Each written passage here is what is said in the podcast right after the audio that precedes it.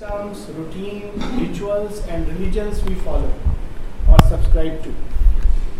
Something which is independent of all these things, yet something which is universally present in each one of us. So, if I were to ask a simple question, you know, what, what is universal about us? We all harp on the differences. Can we say something which is there in us which is not there in others? Let's start it this way. Is there something within any one of us which is not there in others? Any movement of nature. Let's take a few things. Desire. Is there anyone who doesn't have desire? Is there anyone who doesn't have anger? Is there anyone who has never experienced fear? Is there anyone who doesn't have hope?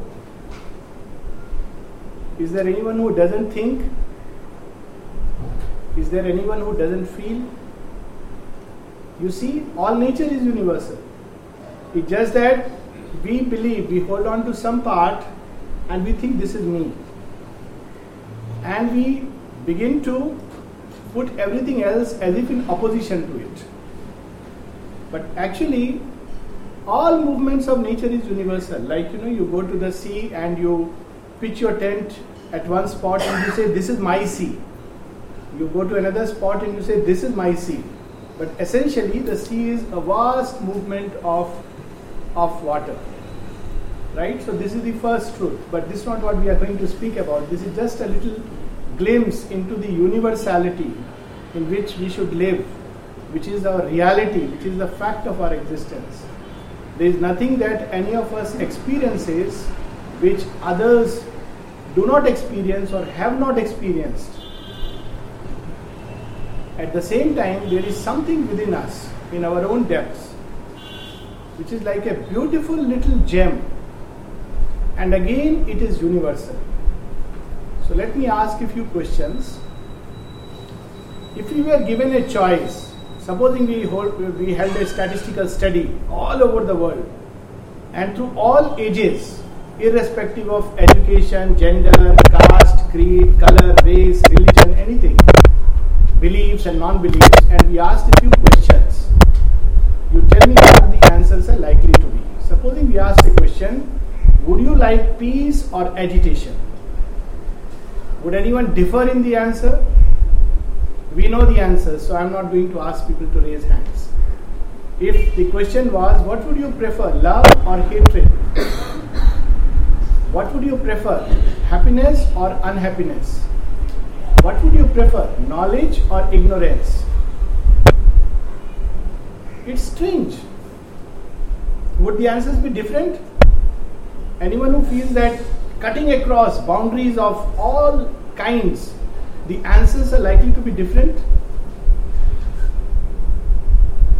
Supposing we ask, would you prefer beauty or ugliness? The problem is, or the paradox of life is, though the answers will be universal, that we all want happiness, we all want truth, we all want light, we all want freedom, freedom or bondage, we all want love, we all want harmony, yet the paradox of life is all our actions, or most of our actions, are contrary to it. Isn't it a strange paradox? Even the avowed terrorist, if you ask him, Do you want love or hatred? he'll say love. You want peace or agitation? Peace. That's why I am agitating. No? It's strange that there is within us universal seeking, and it's not only in today's times. You go back 10,000 years since the time humanity came into existence. Maybe you go 10,000 years ahead cut across all boundaries of nationality, differences of education, educated, uneducated, all these artificial things that we develop, halos around our heads.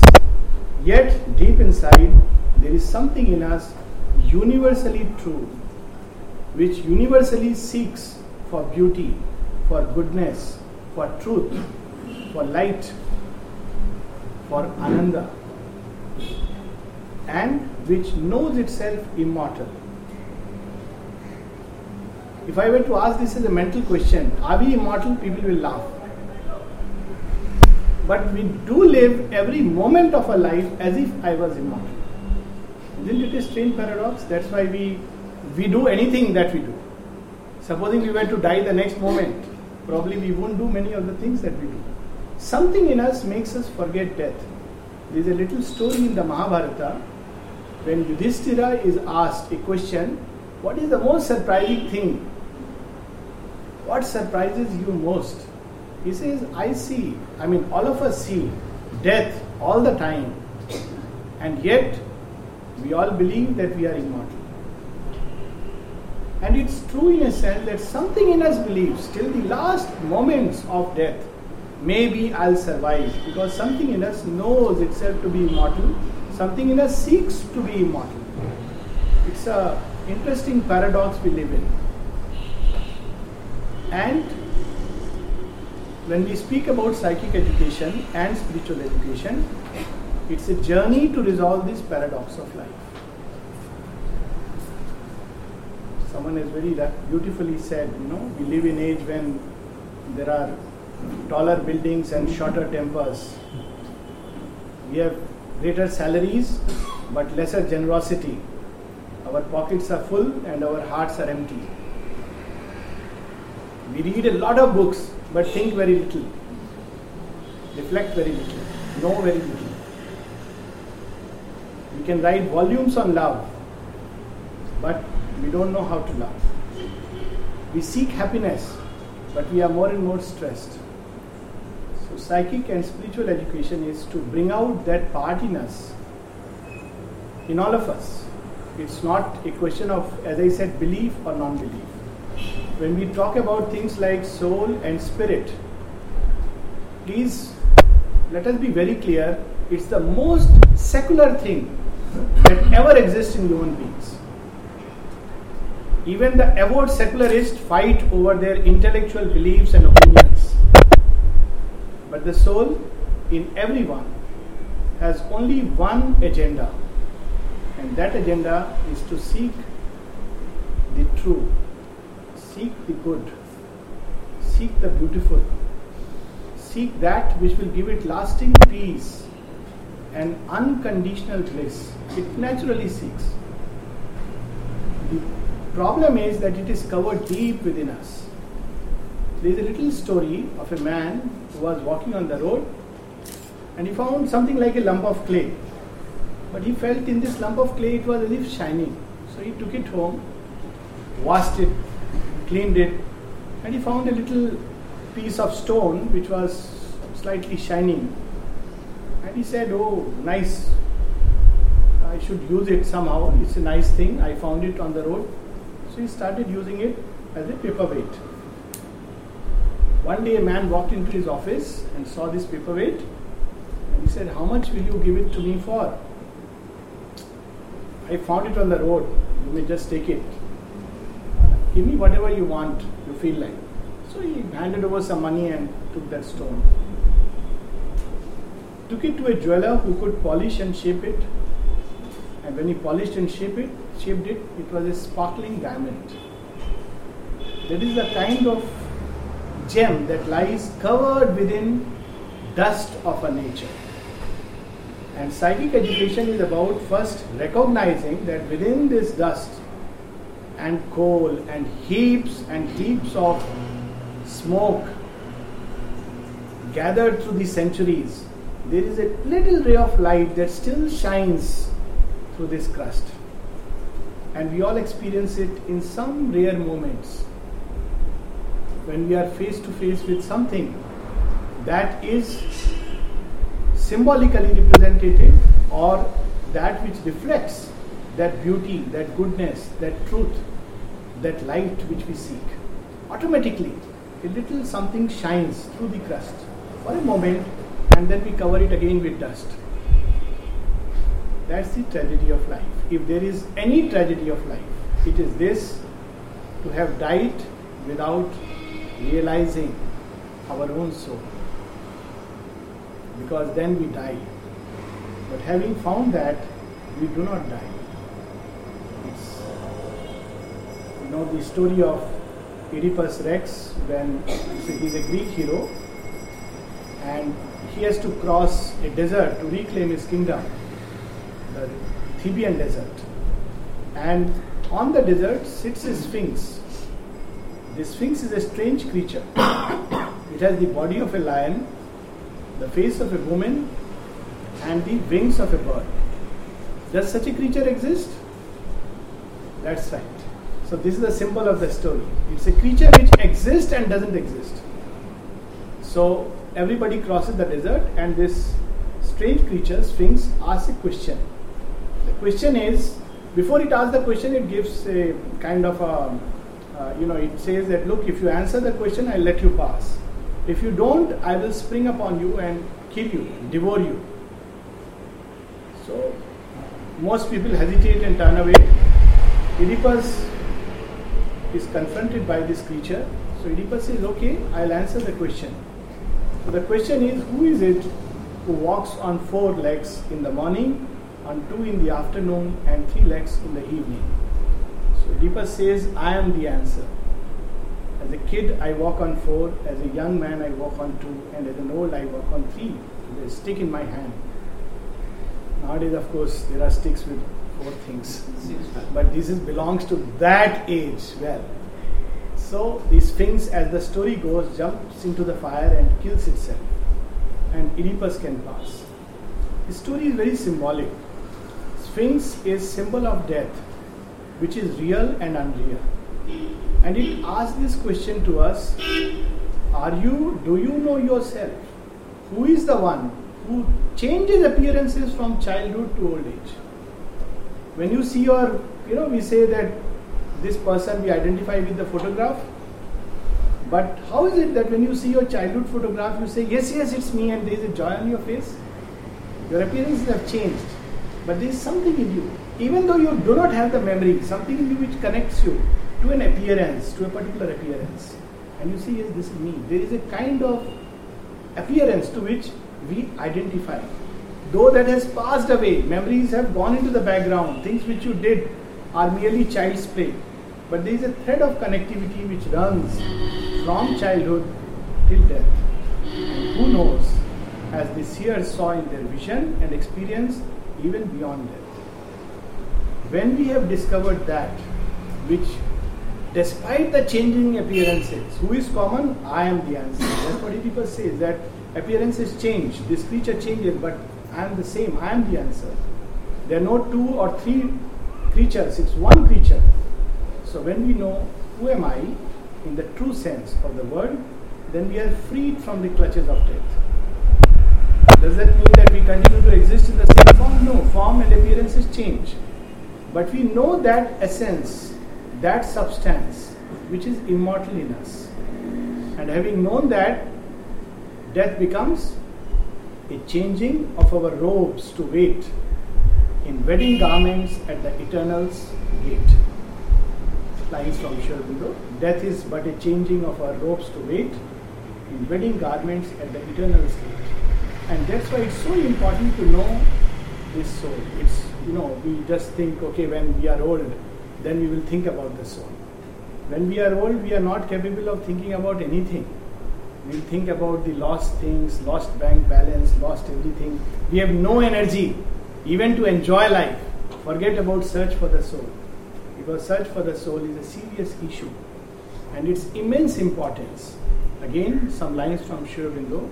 There is a poem called A Vision of Science. And there he describes, you know, we are very scientific minded or we are religious minded, etc., etc. But the soul has neither anything to do with science or religion. It's something which transcends both and integrates both. So, in that poem, religion is, religion is out of man's life and science is in the forefront. So, while religion is passing out, and there is a third spirit, Sri speaks of a third spirit which is behind and waiting for its hour to emerge. So while religion is passing out of existence, it knows its hour is over. Most of us are growing up in a very kind of atmosphere where we don't identify ourselves strictly to a particular religious form or practice. So while religion is passing out, it tells science, thou thinkest term and end for thee is not. That you think that you don't have any term or end, But though thy pride is great, thou hast forgot the sphinx that waits for thee beside the way. All questions thou mayest answer, but one day her question shall await thee. That reply. For they who cannot die, she slays them, and their mangled bodies lie upon the highways of eternity. Therefore, if thou wouldst live, answer first this one thing Who art thou in this dungeon laboring? If one would live. See, we spend so much energy, time, money in so many things, things which come and go like the passing breeze. But we spend so little to discover that one thing which can save us from everything else. And it's very unfortunate that we have to sometimes go through great crisis, personal pain, and tragedies of life to even turn towards this kind of a pursuit. Another story. We have heard about Narada the sage. Narada, before he became a sage, he was a master, triple masters in economics, political science. In fact, in 64 subjects, he had received a master's degree from various institutes, probably equivalent of Harvard and Massachusetts, and of course Delhi University, etc., etc. He was very proud of his degrees, you know, carried them always in his bag, put it on the card, you know, MBBS, MD, triple this, triple this, this member, that member. And as a side story, I am reminded of somebody who went to Anandamayi Ma with this card was sent inside. Now it had so many degrees written on it that the person simply said, Mother, somebody has come to meet you who is Vidwan, who is a very learned man. So she had this to reply, Oh, Avidya ke nagri mein Vidwan a gaya. This whole world in which we live and breathe is full of ignorance. There is somebody learned. I would like to meet him. So all our life we spend. So Narada has also spent time in accumulating all those things. But despite all this, he used to feel a nagging pain inside, like a depression, which we all encounter um, off and on in life. So he was experiencing that pain and he was trying to ask people about the remedy. So somebody told him that look, Narada, your problem is that you know you have too many degrees, you have spent all your life only studying. Now you need a good partner. Get married, all your problems will be over. So Narada was a little scientific minded by then, you know. So he asked me, Acha, tell me, all who are married are happy. This person says, well, the results may be just the other way around. So Narada says, so why are you suggesting me such solution? So he goes further. Somebody tells him, see, you need a good job. You apply with your biodata and credentials, you surely get a job abroad in some good company. Narada again is very statistical minded, you know, because that's what he has studied all his life. He says, okay, tell me, all those who have good jobs and earning good money are very happy. He says, no, I believe um, stress diseases are increasing very much. It's the number one killer and it's found more commonly in metropolis He says, then why are you suggesting me such solutions? So somebody tells him, Narada, all this is, you are suffering from depression, you go and see a psychiatrist. Incidentally, I am a psychiatrist by profession. so Narada goes to some such fool like me who prescribes him medicines for depression. He says, Oh, sir, you are giving me this medicine. My depression will be alright, Within two weeks. Oh. So it will, I will be cured. He said, No, no, I don't guarantee that. When you stop it, it will come. So what? You take it for lifelong, you will get rid of your depression and I'll get rid of my poverty. Doctors encourage diseases because it helps them to grow richer. They will never tell you that you can cure yourself. Anyways, that's not only doctors, everybody does that. Lawyers encourage disputes policemen encourage fights, you know, because it helps. Nevertheless, so Narada, you know, is ultimately totally, he says, nobody can find a solution to my problem. The reason is nobody even understands the problem. So, with a heavy heart and wandering here and there, he finally reaches the uh, outskirts of a great ash- of an ashrama of a great sage, Sanat Kumar. And he just happens to enter this place also. Let me see what is this place. And casually, by the way, he enters that place and is confronted by the sage Sanat Kumar, who asks him, Why do you look so downcast? He says, Don't you know? I am carrying so many degrees in my pocket. Takes out, This is my biodata and I can't even be happy. What's wrong with me? So the sage smiles and asks him, You have so many degrees in so many things. Have you learned of that, knowing which all else is known? Have you found that, having found which, always you are happy and at peace with yourself? Narada scans his mind backward, forward. He says, This subject was not in my CBSE, ISC. Sir, even MA does not offer a degree in this. So Narada says, That's your problem. You stay here, and the rest is history. So there is something within us like a little piece of diamond which instinctively, in our, as we said, it's universally there, in our rare moments, moments of crisis, unfortunately, instinctively we turn towards that. Or we get strength. Ask of people, you know, they go through so much suffering, but very seldom, if you see, okay, people do commit suicide, but even that is kind of escapade from that. Till the last minute, the dilemma is to be or not to be.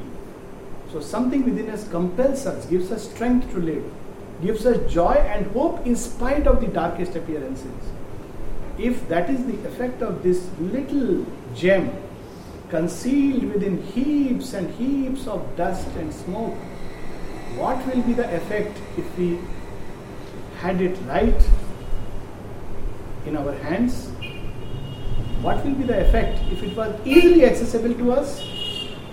What will be the effect if we could touch it and feel that moment of glory and identify with? It's for us to imagine.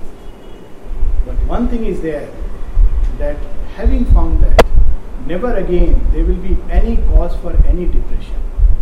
Never again there will be any cause for any turbulence, unease. Unease gives rise to disease. You'll always be in a state of inner happiness, inner peace. Never again you have to necessarily read a book and prepare notes.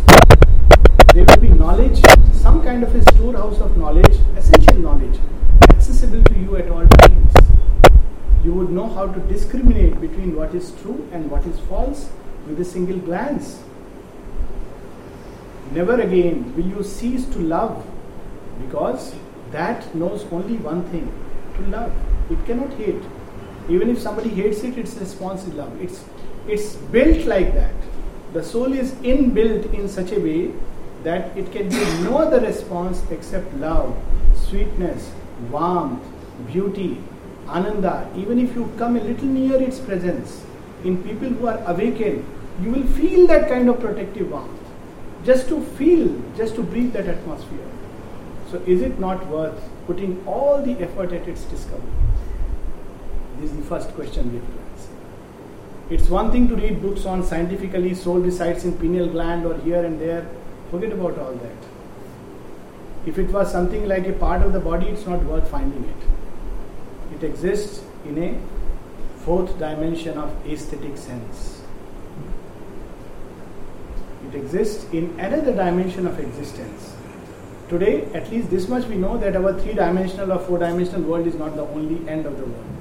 Even physics is continuing to speak about it, and I believe the previous planet speaker has spoken a little bit about physics and Vedas, etc. So I'll not touch that issue. But it exists. And there are countless seers and sages who have experienced it. We ourselves glimpse it in some rare moments of inner contact. So why not put a little more effort towards discovering it? For once discovered, it becomes a permanent companion for all lives.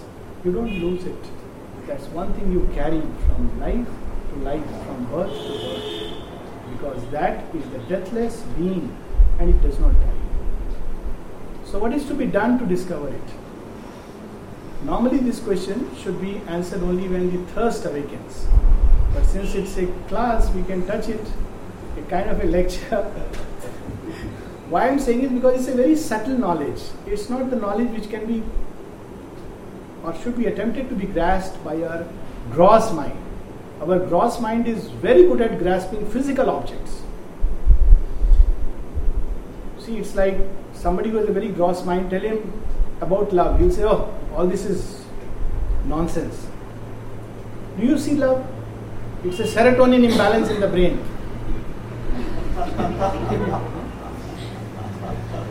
but those who experience it know what is love.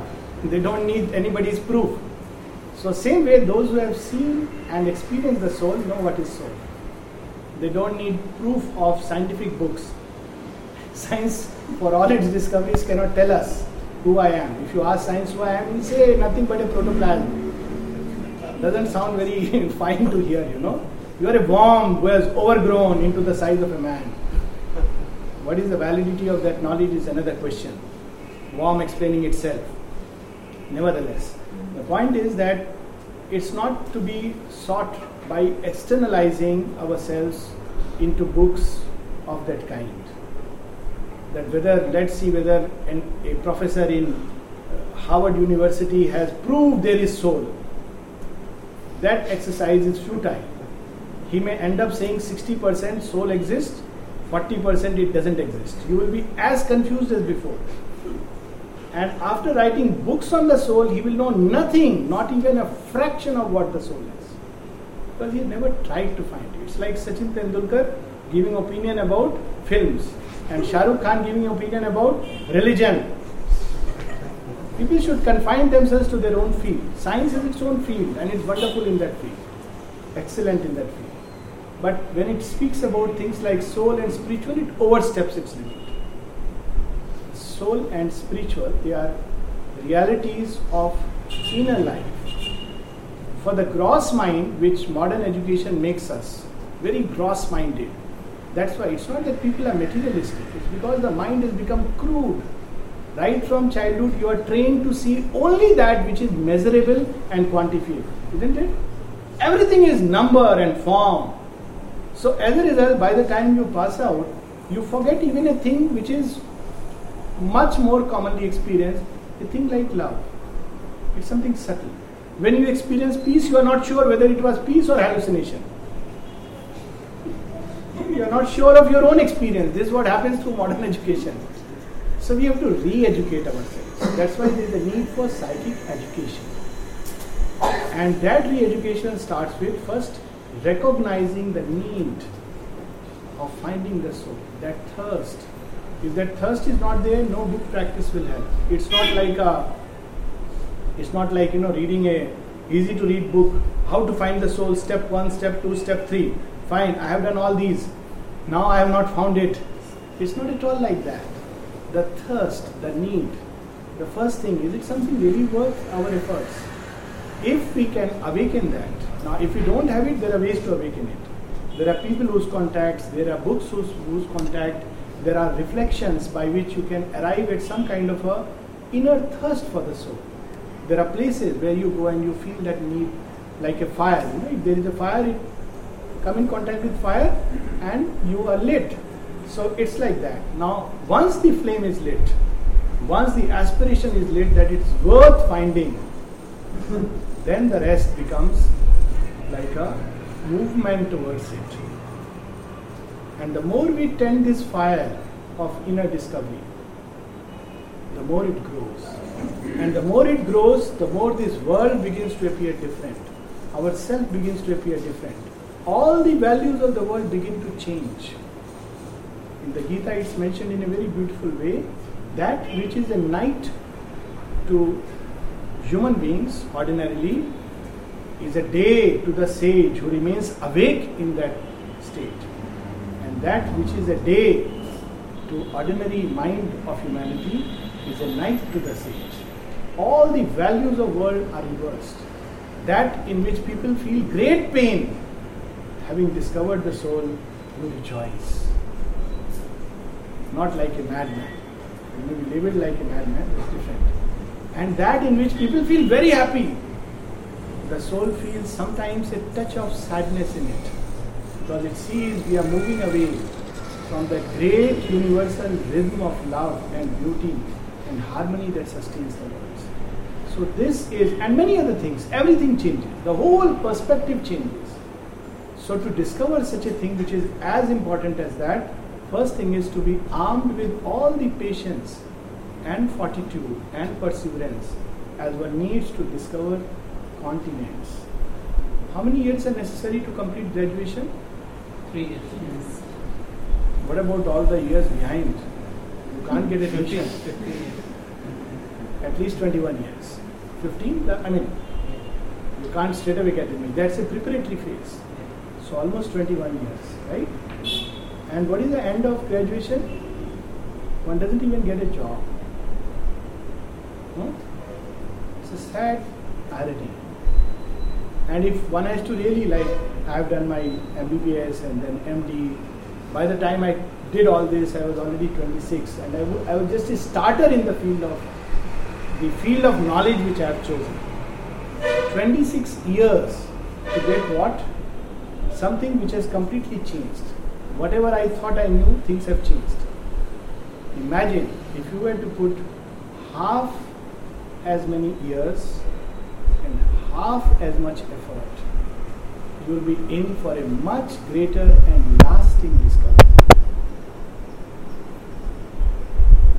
Not 24 years, but 12 years.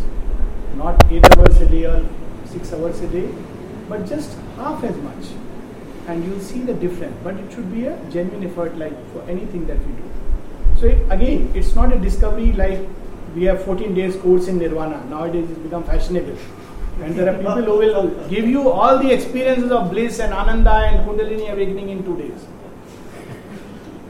Naturally, when you shell out 10,000 rupees, you better feel the kundalini.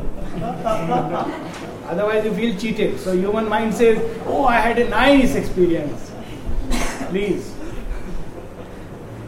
Excuse me, soul is not like that. It requires, it's a serious work. It's not, it's not something which should be taken in a spirit of okay, I'm going there, and what happened after seven days? I had enlightenment, served on a platter, shell out 2000 rupees, carry a badge of enlightenment which you can fix here. Come back the same old man that you were. That's not the discovery of the soul. It's not done through courses. It's not a camp in meditation. It's a seeking. If that seeking is awakened, then the soul itself leads. It's not a dead thing that you are seeking and it is hiding inside. It's not an inert object. It's not to be treated like that. It has been said about the divine that if a person moves one step towards the divine, the divine moves thousand steps towards him. And there is a beautiful poem, if some of you may have read, Francis Thomas. He has written a very beautiful poem on the hound of heaven. How man is pursued by the divine rather than man pursuing the divine. So the soul is still something much easily accessible than the divine. And it's not an inert something lying, I have no interest if somebody comes. The moment it sees, hears from a great distance the approaching footsteps of nature in which we are trapped, it instantly opens its eyes and looks around where is that sound coming from and as it looks it attracts more and more. So this is the first thing necessary the will to find it and the patience and perseverance that is required. Second we can say there is a negative process and a positive process. I hate to use the word processes but nevertheless the negative process is that we have to disidentify ourselves with all that we are so accustomed to identify name, education, religion, country, all these things, customs, traditions, rituals, all the externalities of life.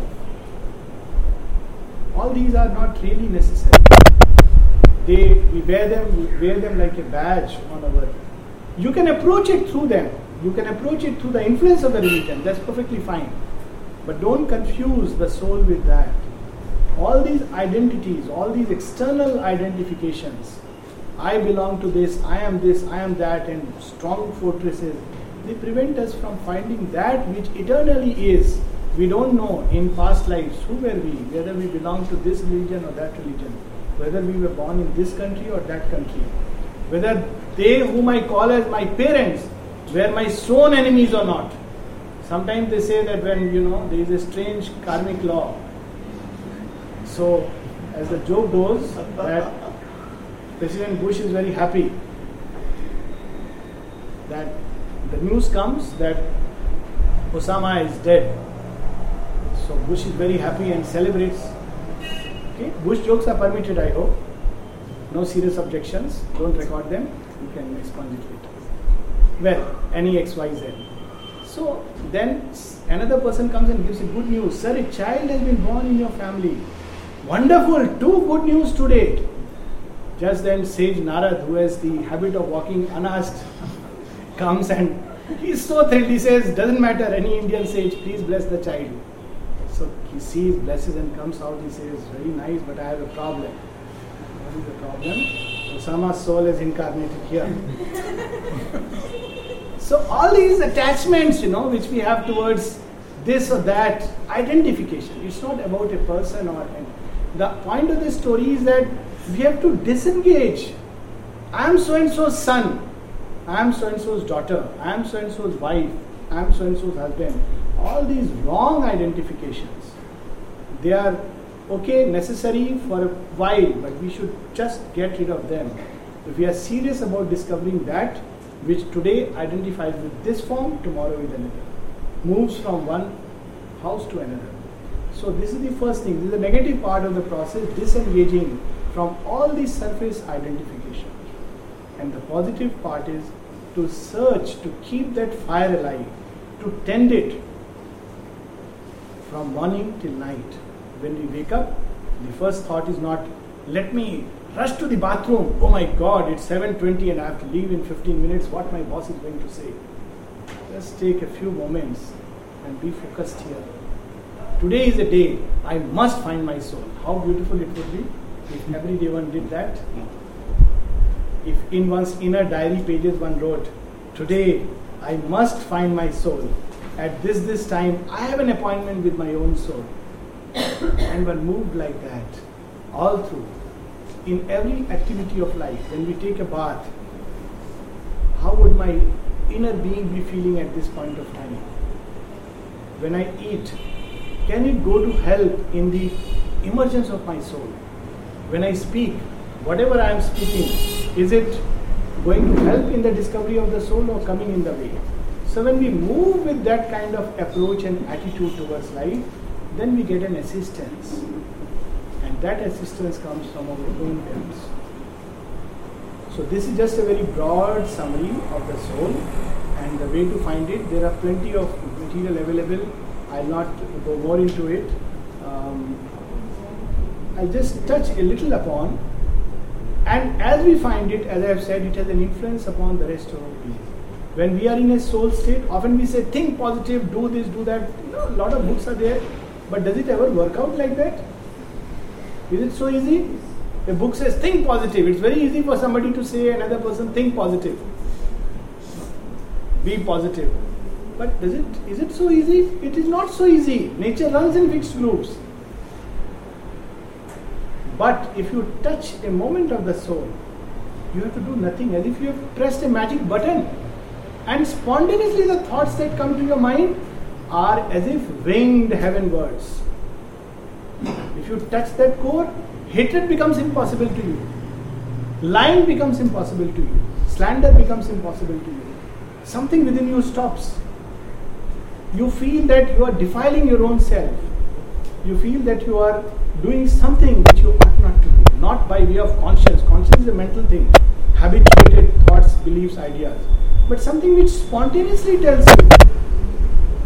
And a little touch of it can set not only our thoughts and emotions, but even our physical disorders right. It gives that spontaneous change.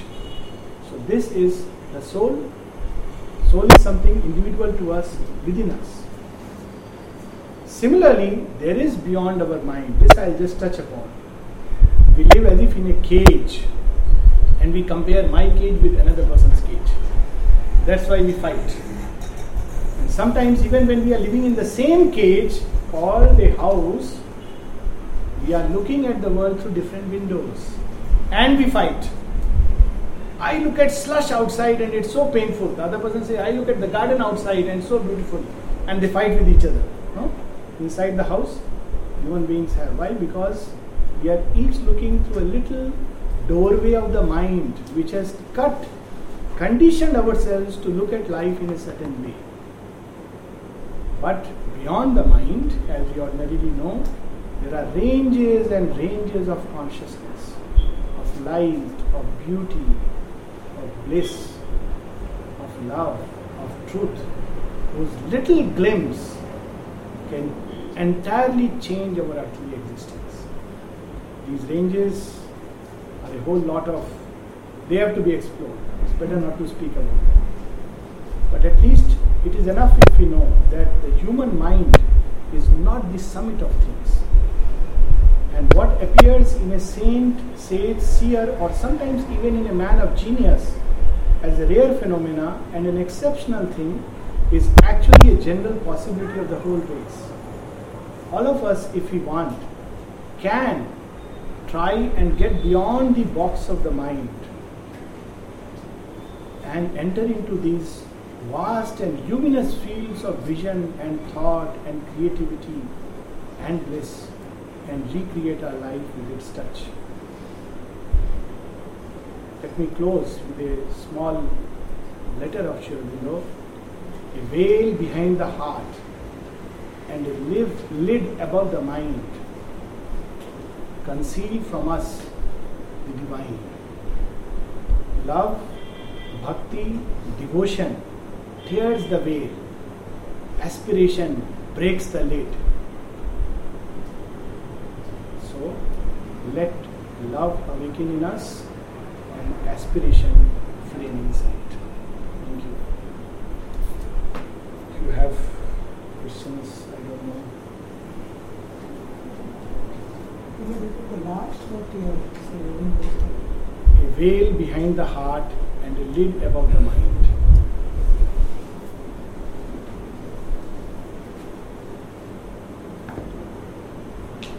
So, any questions?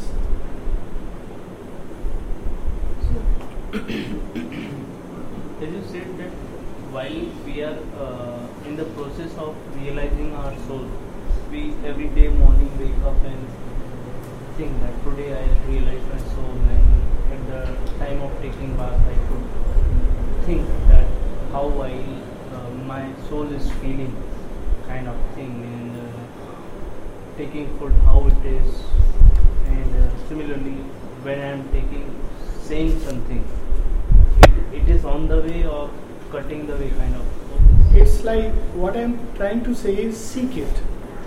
And to seek it, the best way is not through the mind, but through the heart. It's like when you fall in love. Nobody has to tell you, think about the person whom you love.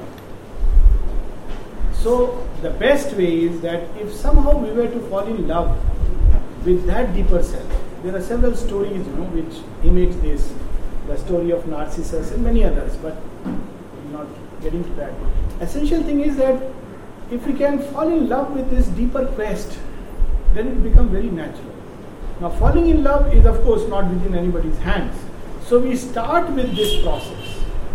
But a time comes when it becomes as natural as thinking about something which we deeply love and cherish. Like mothers love their children, even when they are far away. You know, there is a kind of a psychological umbilical cord which is never cut. So it's something like that. You fall in love with one's own deeper self, if you want to put it like that, or the divine or the best in us, whatever. So that is the best. And for that, as I said, reading helps a lot. Reading books which inspires inspire us. That is their task.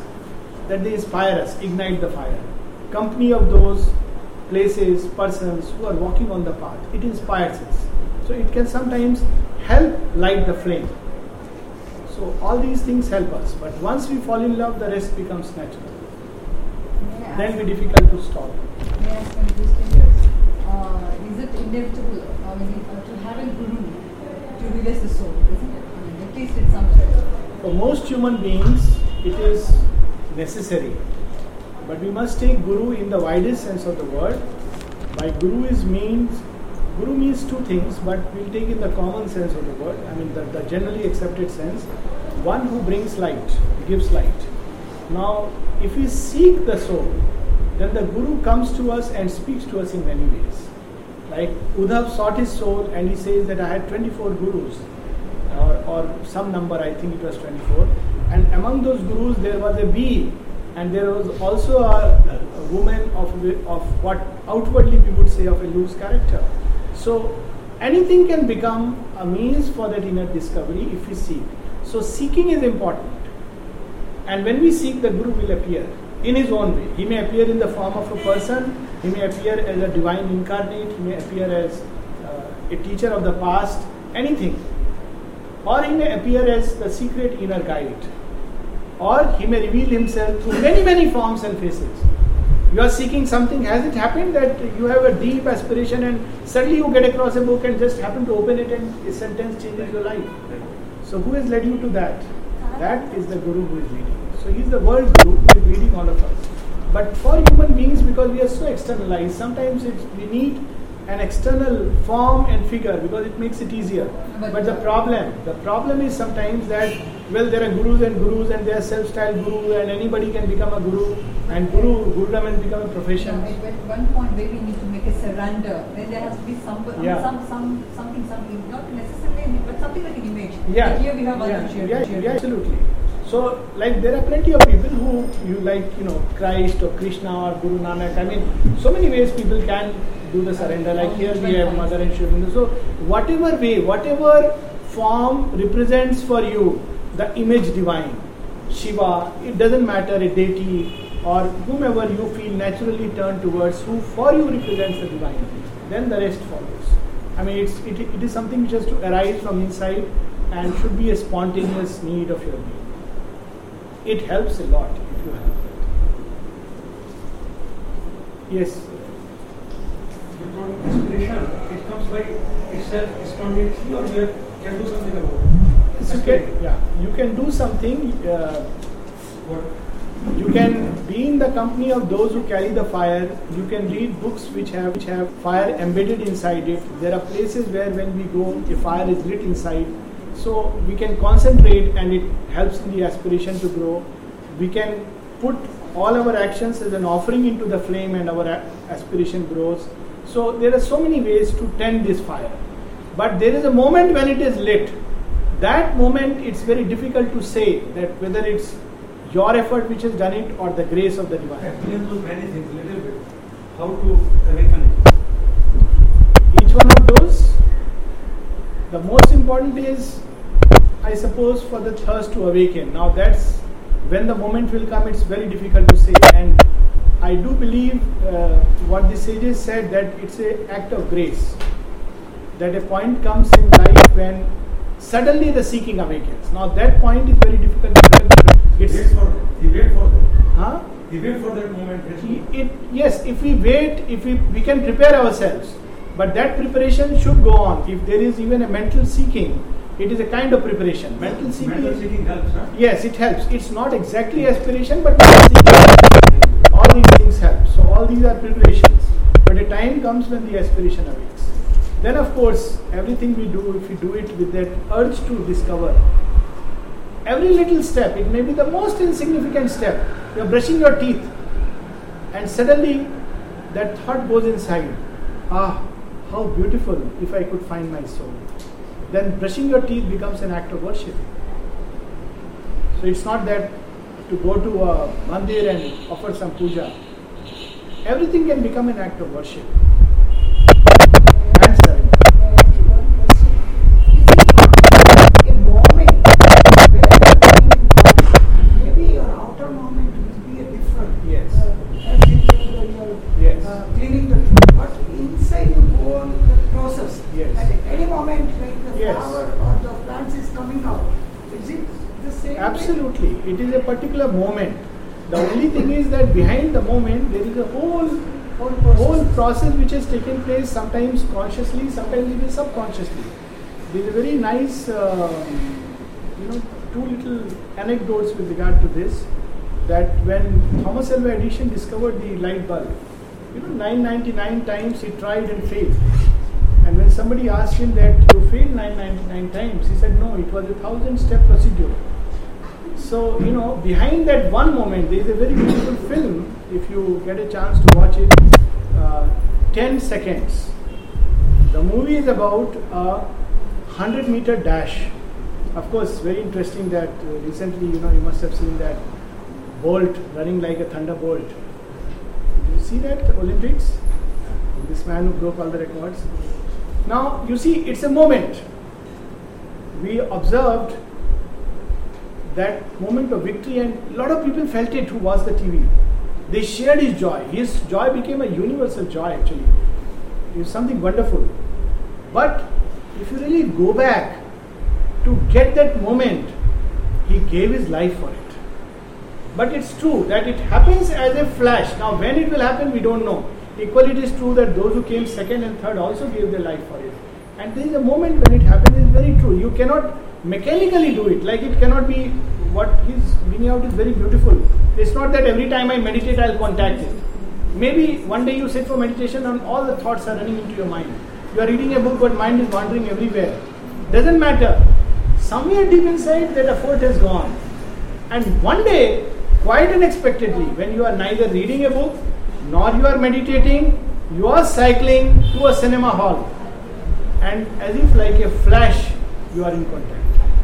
So it, that's true. But something has gone behind it.